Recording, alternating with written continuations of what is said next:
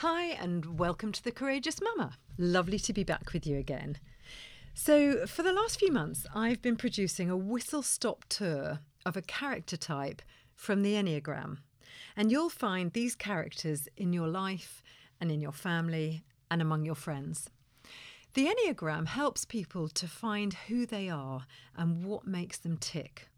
Or, in the case of us as parents, what makes our children tick so we can discover the deeper layers of them and connect with them more significantly and think about how to hone their superpowers and round off any rough edges.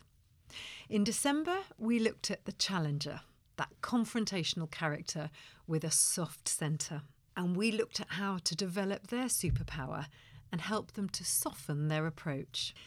In January, we looked at the Type 9, the peacemaker, they thrive on making everyone around them happy.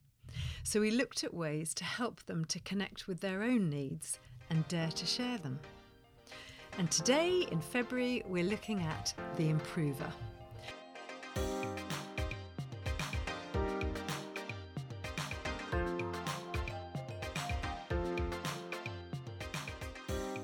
They're people of integrity who are motivated to improve the world and to help others to be the best they can be, otherwise known as the Enneagram 1. The improver is sometimes called the perfectionist, but I always think that sounds a bit severe. But what is true is that the Enneagram 1 likes to get things right. They like to treat people right, and they expect the same of others. Do you have a child or someone in your life who wants to get things right? They self correct, they correct others. They can be quite rule bound and even seem a little dogmatic at times, perhaps lipping into judgmental there, but always ready to help others to rise to their full potential. If you know someone like this, they could be a type 1 on the Enneagram. And their strengths are great. They care about the details. They keep their promises. They carry out tasks competently. They spot defects and inefficiencies. They strive for excellence. They can be great fun and adventurous. They fight for fairness. On the challenging side, the improver can be quick to point out flaws, inefficiencies, or places where people might have deviated from what's been asked and they can be slow to praise. They can come in and spot that one thing that could have been done better or more efficiently, and they can see that part over the broader picture. Perhaps your child sees this in their homework or achievements or things that have been done for them. They can have quite a black and white view of right and wrong. They do share that trait with the Enneagram 8, the challenger, but the one can see it as their responsibility to ensure that the improvements are made. Does that sound like your child? Does it sound like you? Does it sound like anyone you know? So the Enneagram ones are generous with their time and attention and in giving to others and to causes and being supportive.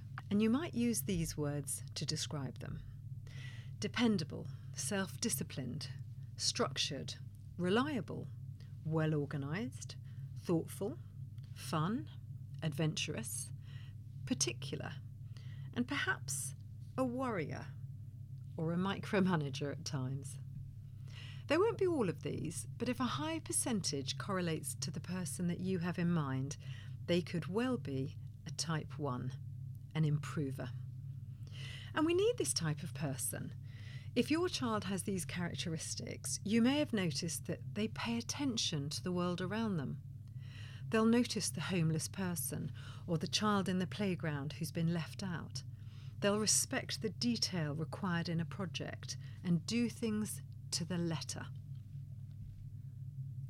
But sometimes they can fall into the trap of never feeling good enough or worthy because they don't reach the exhausting benchmarks they've set for themselves. Here are some famous type ones Bill Gates, Princess Diana, the Dalai Lama, Dolly Parton, C.S. Lewis. This is conjecture, of course, by experts, But as you can see, these people do great things with their lives. I would look at that list and note the common thread of social action. But it's also the case that if type 1s haven't quite learned to use their strengths healthily or been guided by wise parents, they can be quite hard work at times. But they've got lots of positives. Type 1s care about others and the world that they live in. They want to make it a better place and they can rise to that responsibility. They can see what needs doing and where the lack or the underperformance is coming from. So they make good coaches and great leaders. You can depend on them for honesty, even when you don't want it. Don't look for compliments in case they tell you what you don't want to hear. And they can frustrate people when they become judgy or critical, or when they find it hard to admit to being wrong because it just feels so condemning for them. Their constant irritant is this little voice on their shoulder saying, You could have done that better.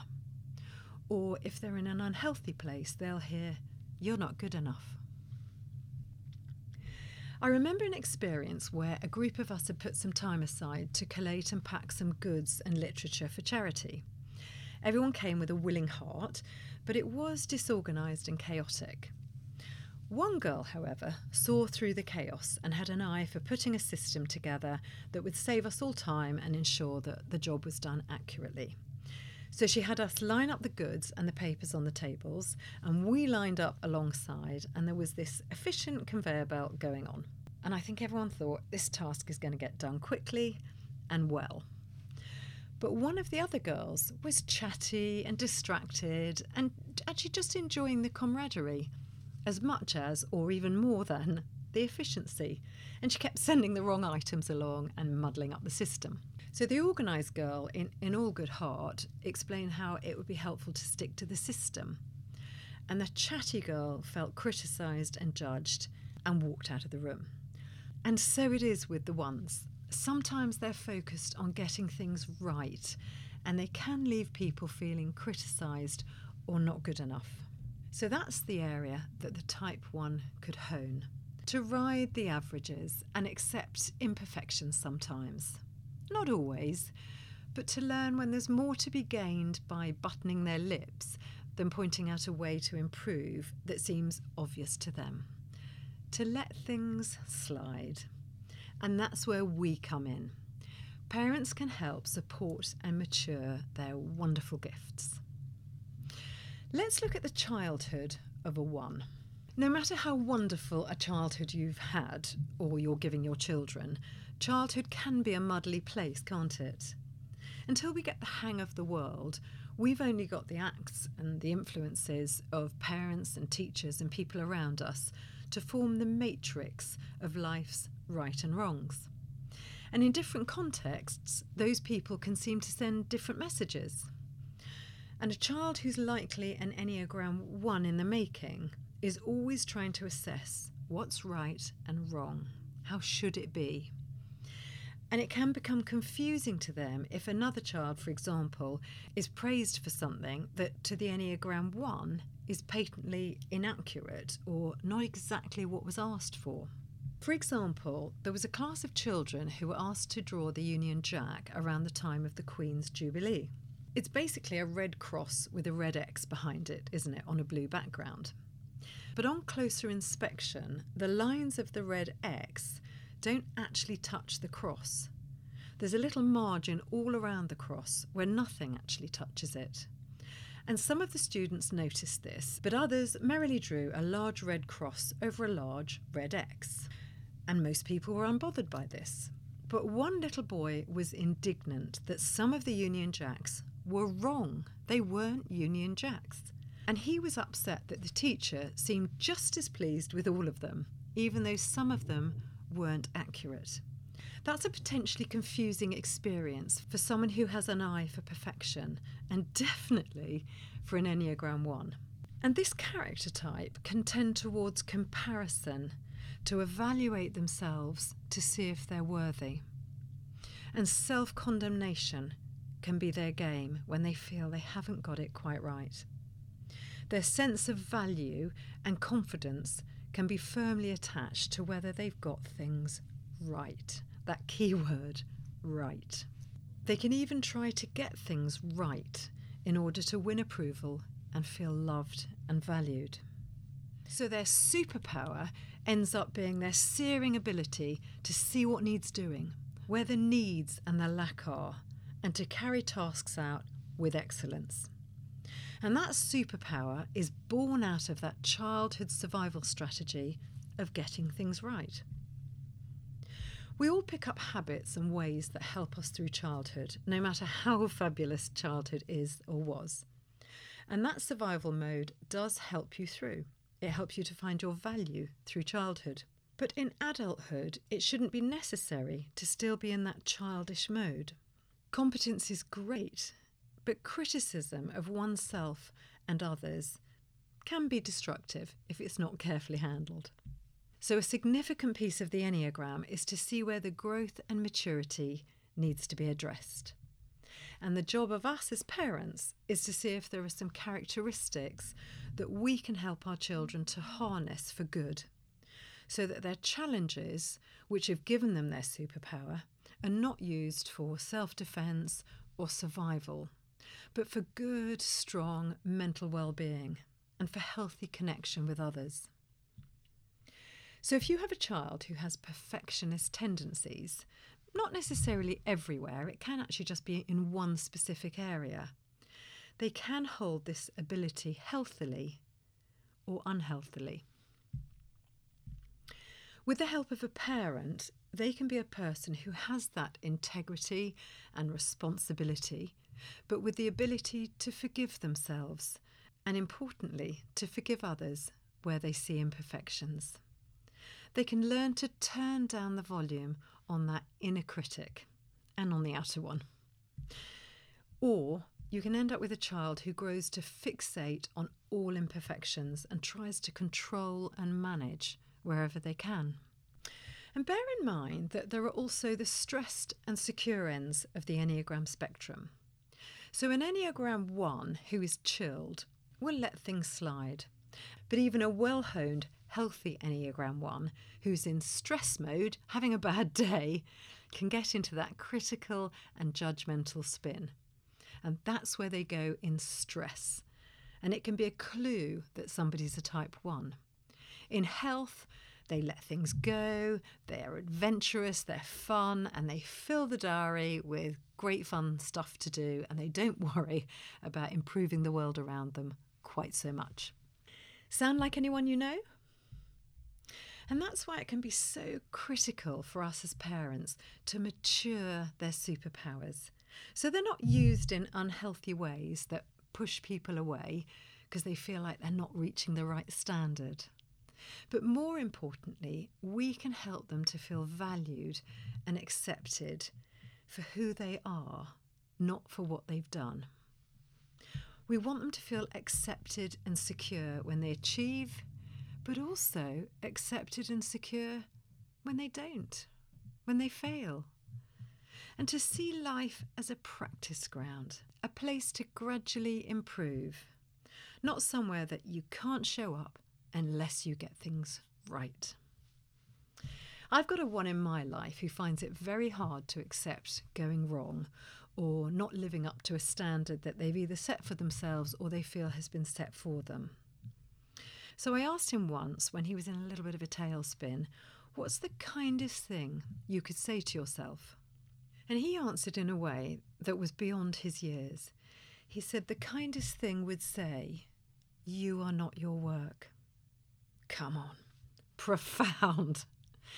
So, if you're recognising that you might have a reformer among your children, let's look at some ways we can bring out the best in them. Well, first, we can celebrate their thoughtfulness, their competence, their dedication, their fun, and their commitment to friendship. But here are some great ways to hone that performer. They're great ways to parent in general, but they're specifically powerful in parenting a child who might be a type 1 or a type 1 in the making on the Enneagram.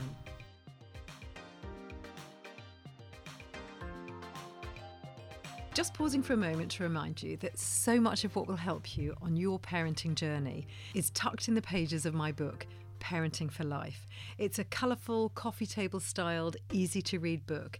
It's a beautiful gift, but it's written in such a way that you can read one page and have a great tool to get you through the day, or you can explore that whole chapter, but they do stand alone.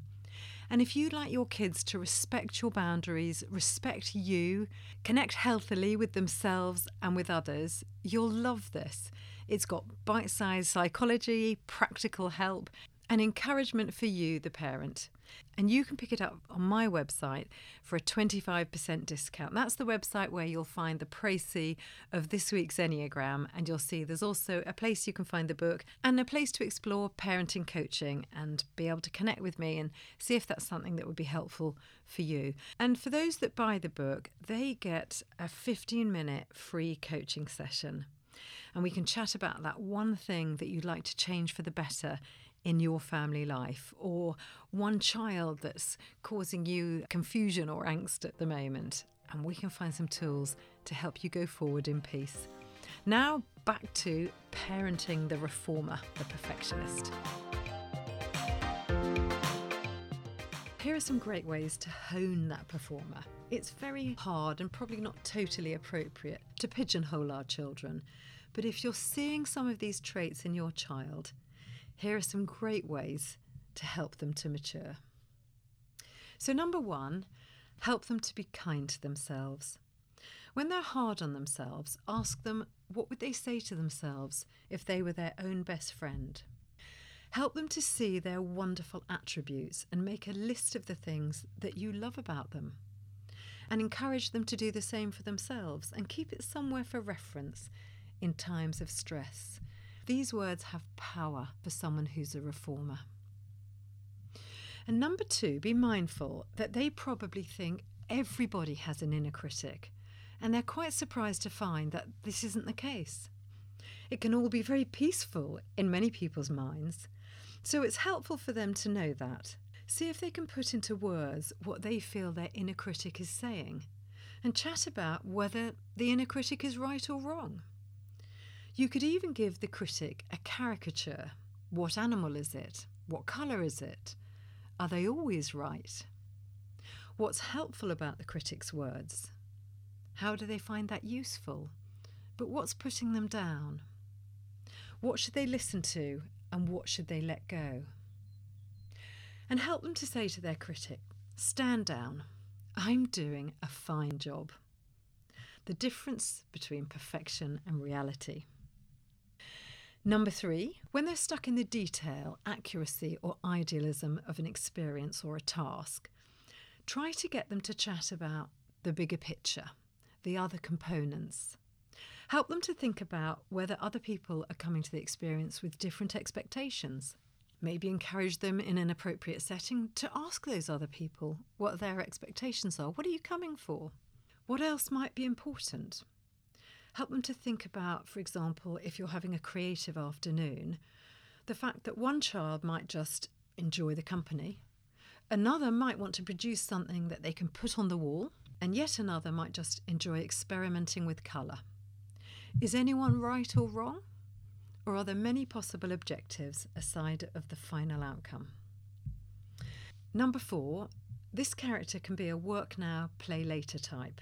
And that's fine but sometimes it's fun to do it the other way around too.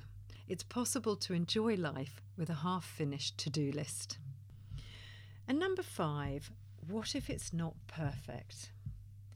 If they're afraid to start a task, try to find out whether it's because they don't trust that it will come out well, perfect, reach their benchmark. And in that same way, they can struggle to make a decision in case it's not the right one. Particularly when that decision affects somebody else, they'll always want to get it right for everybody. So help them to shift their thinking away from right and towards good. Some things aren't right or wrong, but they're good enough. Life is a practice ground, and we can help them to try things that they're not naturally good at. And we mustn't fall into that trap when they've done something or produced a piece of artwork, completed a task or a bit of homework, of saying, It's amazing, it's incredible, I think it's fantastic. Because that's confusing for them, because truth is so important to them.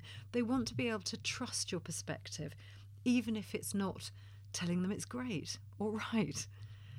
It lacks integrity in their minds, and then they won't trust your evaluation as life goes on. And also, if you are doing that, you're just joining them on that expectation of everything having to be right or good or incredible. So, in Roundup, ones can have the fabulous attitude of taking tasks seriously, but can fall into the trap of taking themselves seriously. And that pride can stunt their growth. They need to laugh at themselves, laugh at their efforts, hold things lightly, and we can encourage them to be lighter with those five ways of parenting. That will leave their superpower intact, their keen eye for making the world a better place, tempered with the truth that responsibility for that world doesn't solely rest on their shoulders. And remember that whilst I'm focusing on children, keep your antenna up for whether these characteristics are strong in yourself or in other people that you know. So that whilst you can help your kids, you can also be compassionate to yourself or to others with this fresh understanding, knowing that they're struggling with that inner critic on their shoulder, which sometimes leaks out a little bit. Hope that's been helpful for you. Hope that's been helpful for your child. Have a great week, and I'll see you next time.